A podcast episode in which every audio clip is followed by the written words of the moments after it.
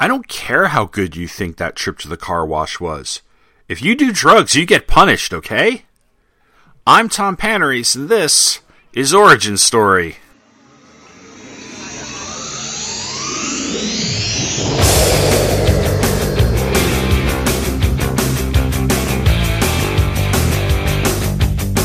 Who are you? Why are you like this? Like what? Like how you are?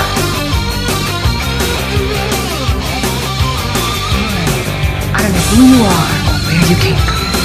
From now on, you do as I tell you, okay?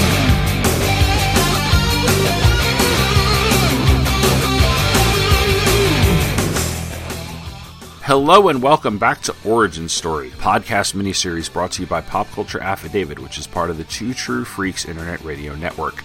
I'm Tom Panarese, and what I'm doing over the course of these 33 episodes is taking a look at the books that I bought from the summer of 1986 until the fall of 1987, which is the first time I collected comics. I have two comics for all of you today, both of which came out on May 19th, 1987, both of which are published by Marvel Comics, but both of which are pretty different from one another. The Transformers number 31 and The Punisher number 2. And since I've got two books, I won't be going all onion on my belt on you, so you get a little bit of a reprieve from that. I'm going to tackle the Transformers number 31, which has a price of a dollar and a cover by Bob Budiansky that features Rat-Bat picking up Buster Witwicky, the original Autobot ally, while a girl clings to Buster's waist and he prepares to hit the Decepticon with a crowbar. They are inside a car wash, and the captain on the cover says, It's wet, it's wild, it's the car wash of doom! And much like most of the covers we've seen for the Transformers so far, it does its job pretty well. It's eye catching and it reflects something that's happening inside the issue. Personally, I miss covers like this because too many current covers tend to be just pin-ups that don't have much of a connection to the story inside. Although to be fair, that has to that has been going on for quite a long time in the comics industry. I distinctly remember a period in 1991 or 1992 where Detective Comics had a string of covers by Michael Golden and Matt Wagner that while they were gorgeous, didn't really reflect what was going on inside the issue. Anyway, the title of our story, which is written in Indiana Jones font, is Buster Witwicky and the Car Wash of Doom.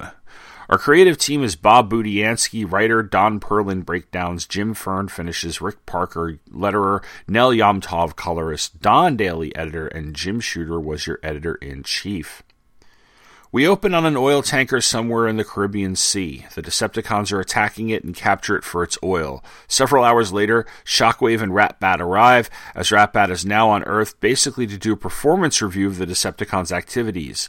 Shockwave insists that the energy they are consuming on a raid like this is worth it because of what they'll get in oil. However, when Rat-Bat bites into one of the ship's pipes, he discovers that the raid had occurred after the oil tanker had dropped off its payload. He's not happy, but he says he has a plan in place that will help with their energy problem. In Portland, Oregon, Buster Witwicky helps out at his father's gas station and car wash, a wash and roll car wash. His friend Jessie comes by on her bike and asks him if he wants to go hang out with her at the Dairy King for an ice cream soda. Buster's dad asks him to help out a customer, and he and Jessie part ways with the promise that she'll return later. At BlackRock headquarters, GB BlackRock holds a press conference where he presents the latest model of the wash and roll. But after the press leaves, it's revealed that he's being controlled by a small tape cassette that he has in his pocket, and that cassette is Rat-Bat. Meanwhile, that night at the Witwickies wash and roll, Jessie shows up to get her car washed and tells Buster to get into her car and do the wash and roll with her. He's a little reluctant after all he's been working there all day, but he gets in and she apologizes for it because she realizes that, well, I just asked you to go to your job. Then she decides to make it up to him, and while the rock music plays and disco lights go off, Jessie starts making out with Buster in the front seat of the car, but at one point she opens her eyes and after seeing the lights, winds up in a trance like state. She tells Buster she must go and takes off. He follows her, and it seems that she's going to a BlackRock oil facility. At one point, he flashes its lights at her, and this seems to get her out of the trance. But before Buster can figure out what's going on, he's attacked by the Decepticon named Laserbeak. However, that attack is not to hurt him, but to get Buster's pickup back in line so that he does what he's supposed to do. He discovers that he is supposed to empty most of the gas tank into a storage tank. As he leaves the facility, he sees a line of cars that stretches beyond its gates, including his father's, and instead of contacting the Autobots, they decide to see what's up. GB BlackRock addresses all the people at the facility and explains that he was put under mind control by the Decepticon named Astrotrain and given the prototype for the wash and roll and then began reproducing it so that all the people in attendance would become franchisees. The lights in the wash and roll are there to hypnotize people into driving to the storage facility and emptying most of their gas tanks so that the Decepticons can take the fuel for themselves. In the past, the wash and roll lights only worked for a limited amount of time, but the newest model of the building can keep people under the control of the Decepticons forever. Buster tells Jesse to go and get help and then intervenes. He's surrounded by mind control humans as well as Decepticons and realizes that the only way out is through the car wash. As he drives through, Ratbat attacks his truck. Buster starts heading through the car wash on foot with Ratbat chasing him and then comes across the mind control light show. Ratbat grabs him, he tries to fight the control of the lights, kicks a pipe into Ratbat's face, and then finds a tire iron, which he is going to use to fight Ratbat until Jesse comes screaming through the car wash in her car and hits the Decepticon. Buster hops off the roof of Jesse's car and they head out of the wash and roll. Jesse tells him to get in so that they can get out of there, but Buster says that he needs to help his father.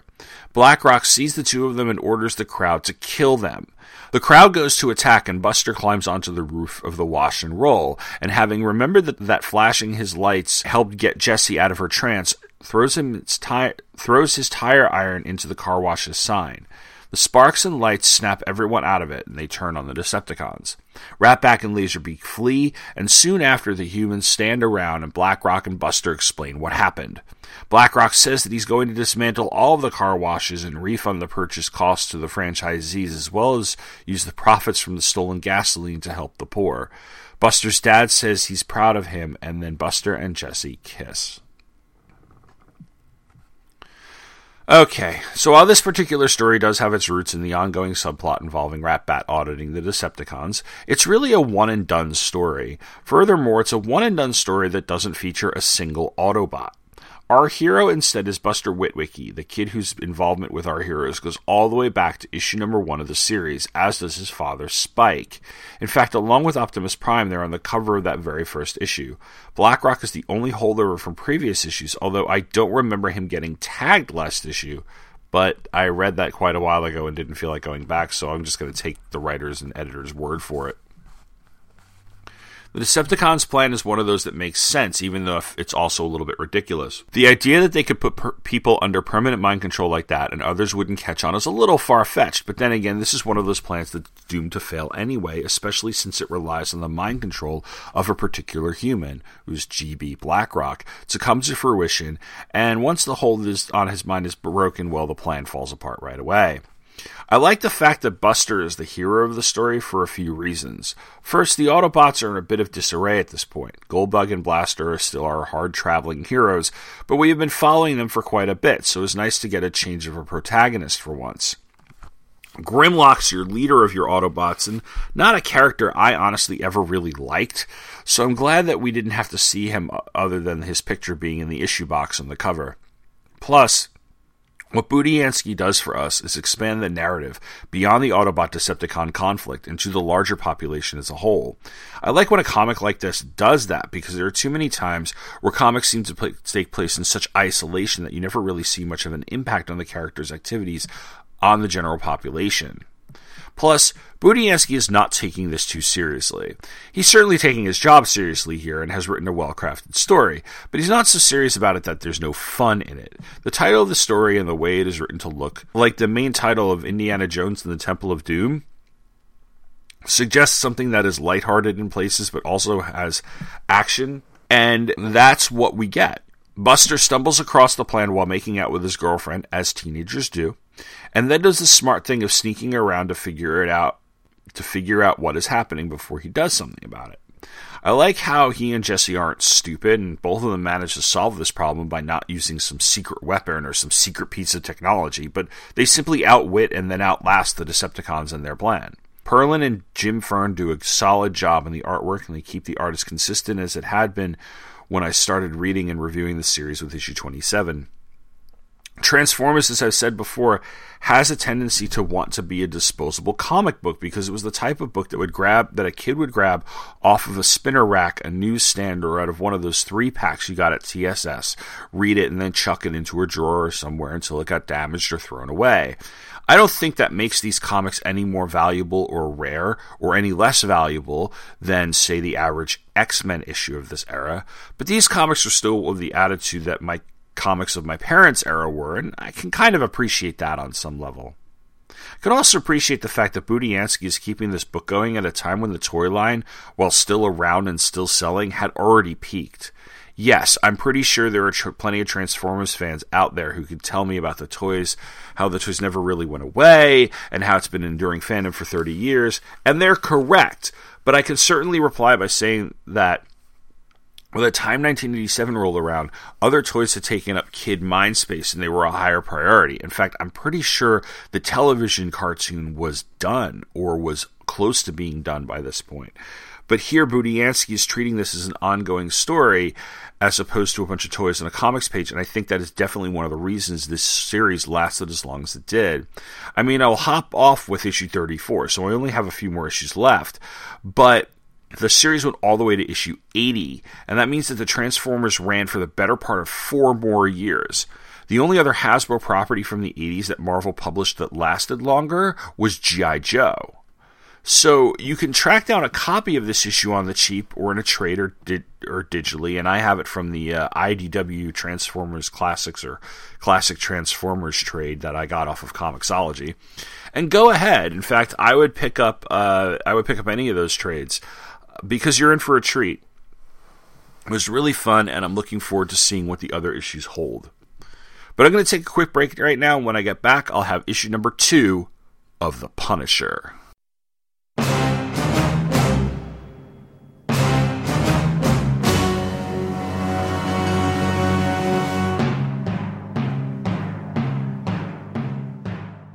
My name is Grundy, born on a Monday. The following recording was taken from an NSA wiretap of a Back to the Bins taping. No names have been changed. Everyone is guilty. Do I need mine, or am I good where I'm Well, at? now you do. if I have mine, you have yours. You might want to yours only if you do have it set to automatically because you don't want it to automatically because the thing never works right. Because what'll happen is it'll be used to you at a particular t- and then if you go out of that, it scrambles to uh, a and it doesn't fast enough. So it's better to just set it up Oh, okay. there. It do- it really doesn't work well. So I checked. Uh, I checked my uh, what's Mhm. it my pro- It definitely built billed me for the hotel for all three of us. Join Back to the Bins every week for goodness. Solomon Grundy hate voiceovers. And I'm back. Issue number two of The Punisher was a 75 cent book as opposed to a dollar, and I wonder if that's because it was a brand new title and Marvel wanted to encourage people to pick it up. Anyway, the cover is by Klaus Janson and shows our titular character in black, white, and yellow firing an Uzi while holding another gun and smiling. It's implied that he's in the jungle and certainly does happen in the story, but what makes this cover stand out to me is that it's not in full color, and the way that Janson draws what was the motion of the Uzi fire starting near Frank's left side and going to his right, using just yellow bursts with a magenta outline, it looks unlike any of the covers of the comics I had this month, as well as unlike the covers of the four issues of the series that I own. Plus, Frank's kind of smiling, and that cracks me up a little bit. Anyway, our story is called Bolivia. The credits are as follows Mike Baron, writer, Klaus Janson, art and color, Ken Bruzenak, letters, Carl Potts, editor, and Jim Shooter was your editor in chief. I was having a picnic with my wife and kids in Central Park, the opening narration box goes. The kids wandered off. They stumbled into a mob wipeout. The mob came after us, only I survived. Central Park in broad daylight. That was years ago. Since then, I have devoted my skills toward destroying organized crime. My skills are considerable. I'm in a Lear jet over the Pacific. An old Marine acquaintance, Lieutenant Curtis Hoyle, is flying me to meet the General, mastermind of an international coke ring. I wiped out their Manhattan connection to prove my sincerity in assuming his position. Crooks are funny that way. They bought it. On the jet, Frank and Hoyle chat with Frank bringing up how Hoyle's name is on the Vietnam Memorial in Washington, D.C. Hoyle gives a non answer about a foul up and then asks Frank why he's suddenly in the criminal enterprise. He asks if it has anything to do with Ayres from last issue. Frank lies and plays dumb and then says that if he had to do it over again, he would have sold drugs like they did back in the war. They landed the general's compound, which is some pretty serious armament and aircraft. Frank is patted down and then is introduced to General Buktir Van Tran, formerly of the South Vietnamese Army. Frank recognizes him because he was notably the only South Vietnamese general to actually fly combat missions. He'd heard that the general had been killed in 1973, and that, of course, was a cover story. The general then wants to know about Frank, especially since he's never really met him before. He openly wonders if Frank is CIA, Frank says that if the general kills him, then he has no distributor in New York, and the general says that he understands that, and that's why he's arranged a little test. They head out to the veranda of this compound where the general has Senor Valencia, a Bolivian drug enforcement agent, tied to a chair. He gives Frank a gun with one bullet in it and tells him to execute him. Frank holds the gun to Valencia's head and then shoots the general's goon that is standing behind him. He grabs a knife from the dead goon, cuts Valencia free, picks up the goon's Kalashnikov, but it jams, and he and Valencia then have to make a run for it. They com- commandeer a jeep and head into the jungle. Frank explains that he works for no government agency, he's strictly freelance. Furthermore, he's there to destroy the general and the compound. Valencia agrees to work with him and says that if they that they need to get out of the jungle. Frank says no, the jungle is their friend. Their first stop is the armory. They take out the guards, and Frank uses his diamond tipped manicure, which I'm guessing he got from a salon on Long Island because those women don't play, to open some crates. Frank grabs some body armor, paints his signature white Punisher skull on the front, and then he arms himself up. He stashes some weapons in the jungle and then heads to the cocaine lab where he sets off some explosives so that the guards will hear. When they come running, he starts firing and Valencia sets off for the main building to confront the general. An Apache helicopter arrives. Frank grabs onto it and finds Hoyle and a pilot. He kills the pilot and then he goes after Hoyle. They fight in the cockpit with Hoyle pulling a knife on him, saying that he should have wasted him in Nam. Frank lets Hoyle appear to get the better of him, then slits Hoyle's wrist with his diamond tipped manicure. Like I said, ladies on Long Island don't play. Before throwing him out of the chopper. Frank then fires at the compound, destroying some of the aircraft buildings and then the Lear jet as it takes off. He then has to bail out after he spots a surface to air missile. He finds his ammo stash, makes his way to the compound, and sees that the general has Valencia at gunpoint. Before Frank can act, the general shoots Valencia in the head and kills him. Frank then starts firing everything he has and killing everyone around him. He wastes all of the guards and yells, General Tran! The general comes up behind him with a gun and tells him to drop his weapons. He calls him the Punisher. Frank says, You know me. I heard the stories, the general says, but not until you put on your war paint did I believe them. So you are the Punisher. In Vietnam, I recall, you used to put on war paint before going on a mission. Remember when I shot that ARVN in the yard at Loc Nol? You wanted to kill me then. I could see it in your eyes. The narration box then says, He's standing too close. I begin to smile. The general says, Goodbye, Punisher, and jams the pistol into Frank's back. Frank turns around, smacks the general's hand away, grabs the gun out of his hand, and then, as he says, sets the history books straight. Frank then watches the compound explode, and the narration boxes say, Silly to build a house in the jungle. Never last. Found $2 million in the safe. How am I going to get it back to the States? It's my problem. Pleasant problem for a change. We end six days later at the Vietnam Memorial in Washington, D.C. Frank narrates I come here to read the names. Every now and then I see a name I recognize. Sometimes the wall makes mistakes. Sometimes I make corrections. Sometimes I make additions. He points at Curtis Hoyle's name on the wall, takes out a picture of himself, Ayres, and Hoyle from Vietnam, and rips it up. So long, Ayres. You were a good man. Thought you'd made it out. Years later, the war reared up and stung you. I'm sick of the war. I quit. And Frank walks away. Oh, man. Whew. So when I was a kid, my friend Tom Hackett, who was the person who introduced me to the Punisher comic in the first place, that I mentioned him back the last time when I covered issue number one, he not only ta- told me to pick up issue one, but then he talked about how issue two was even better than issue one because it had more action in it. And I took his advice. I t- bought issue two, and I'm sorry to say that I don't remember where I bought it or when I bought it. I might have bought it when it came out.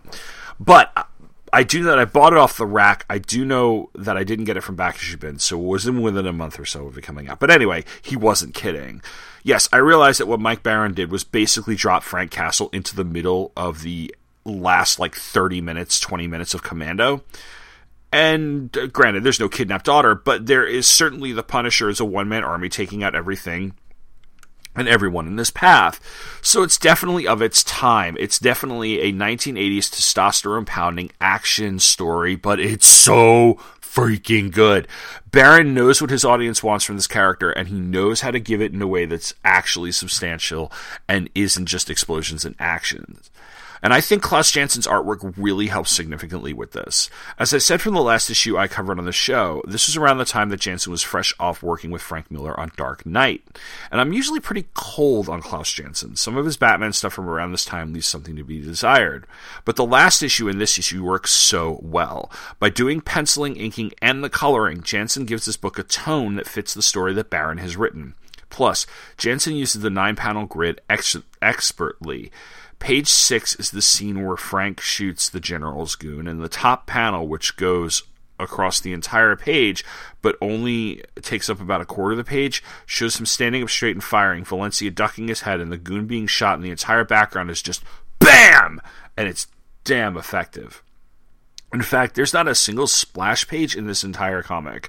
The title page has three panels, including a huge one that is shot looking down at the compound from the back of the Learjet that is really, really nice and dramatic. And the last couple of pages usually maybe five, six panels, but Janson really knows how to lay out a book here. It's it's great, great stuff. Plus, I love the connection to Frank's time in Vietnam.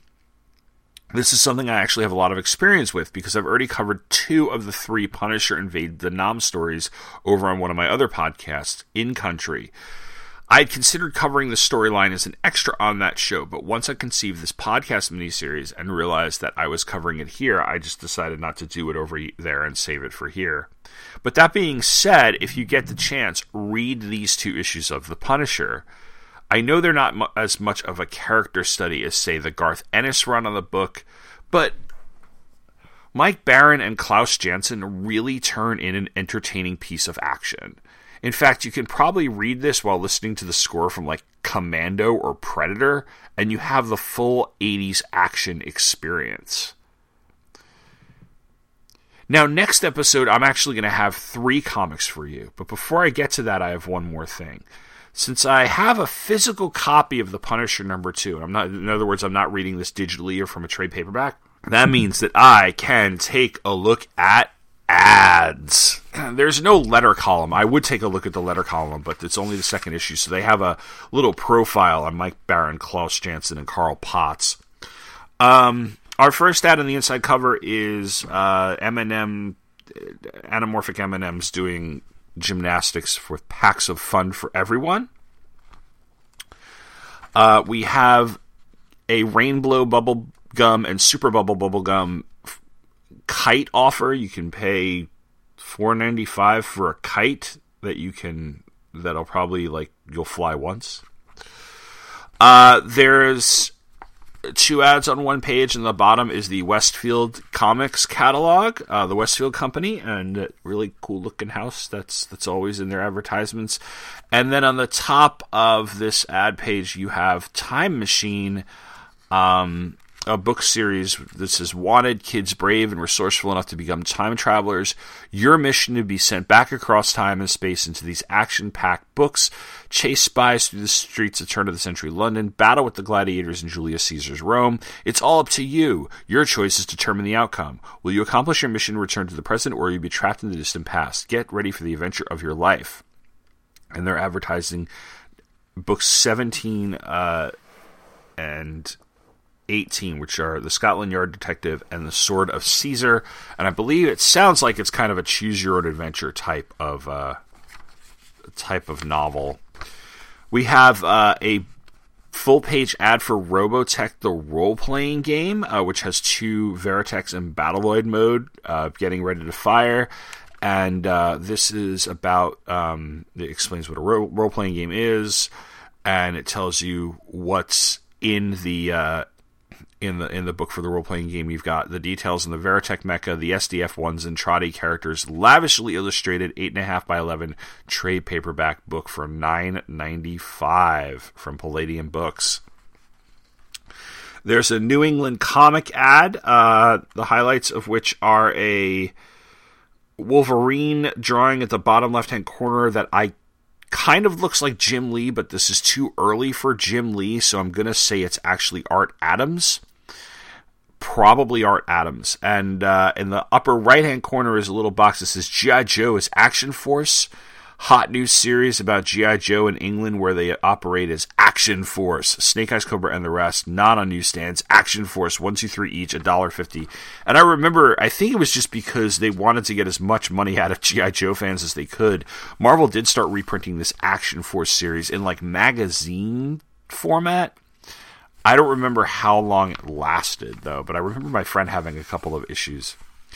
East Coast Comics has a full page ad, uh, and if you're familiar with comics from the 80s and 90s, you know it's just a huge ad with just the listings of comics you're likely to look at and buy and their prices, um, kind of like the Mile High ads were, except this was white and the Mile High ads are yellow. We have the Marvel Super Mart. If you are in Canada. Go to Grey Region on 226 Queen Street West in Toronto. There is a hodgepodge ad with your typical an ad for the New York Comic Convention. Uh, your typical buy all this prank stuff like itching powder, insult books, and disappearing ink, self defense, X ray specs, thousands of comics for sale from uh, some guy in Wisconsin. And then there's a giant overstock sale at Sulipa's Comic World in Winnipeg, and it's got this um, ad, but the type is so small it's really, really hard to read. So get out your magnifying glass. Bullpen Bulletins. The profile is on Jim Shooter, and the picture of him is just of a guy in his torso. In other words, he's so tall he doesn't fit into the frame. Ha ha ha. And uh, there's various items. No stand soapbox. Um, John Romita Jr. had, uh, or one of the Romitas had a kid, and oh, John, it wasn't John Jr. had a kid. It was his his uh, his sibling, but John Senior is a grandpa. Somebody got some awards, you know, the typical typical stuff. And then the last two last couple of ads are a Marvel subscription ad saying cheaper by the dozen with um, Spidey, Wolverine, Doctor Strange, the Wasp, She Hulk, Mr. Fantastic Cap and the Hulk in the in a big lunch sack, kind of like the cover of the video of the video tape uh, for Sack Lunch, which if you're a Seinfeld fan, you know what I'm talking about. There's an ad on the back inside cover for House 2, the second story, which I don't know it was any good or not. And on the back is your mainstay of comics ads from the 1980s Dungeons and Dragons. And that'll do it. Uh, come back on June 9th when I'll be looking at three comics. First, I'll continue on our current G.I. Joe storyline with issue number 63 of that series. And then I'll take a look at the wedding of the year and the biggest comic book wedding of the 1980s. That's right, everyone. Spider Man and Mary Jane are getting married. And I will be covering it by looking at the Amazing Spider Man annual number 21 as well as Marvel Age number 54. Until then, uh, don't forget to leave feedback on the Facebook page. You can email me at popcultureaffidavit at gmail.com. Check out popcultureaffidavit.com for the show notes. And as always, thanks for listening and take care.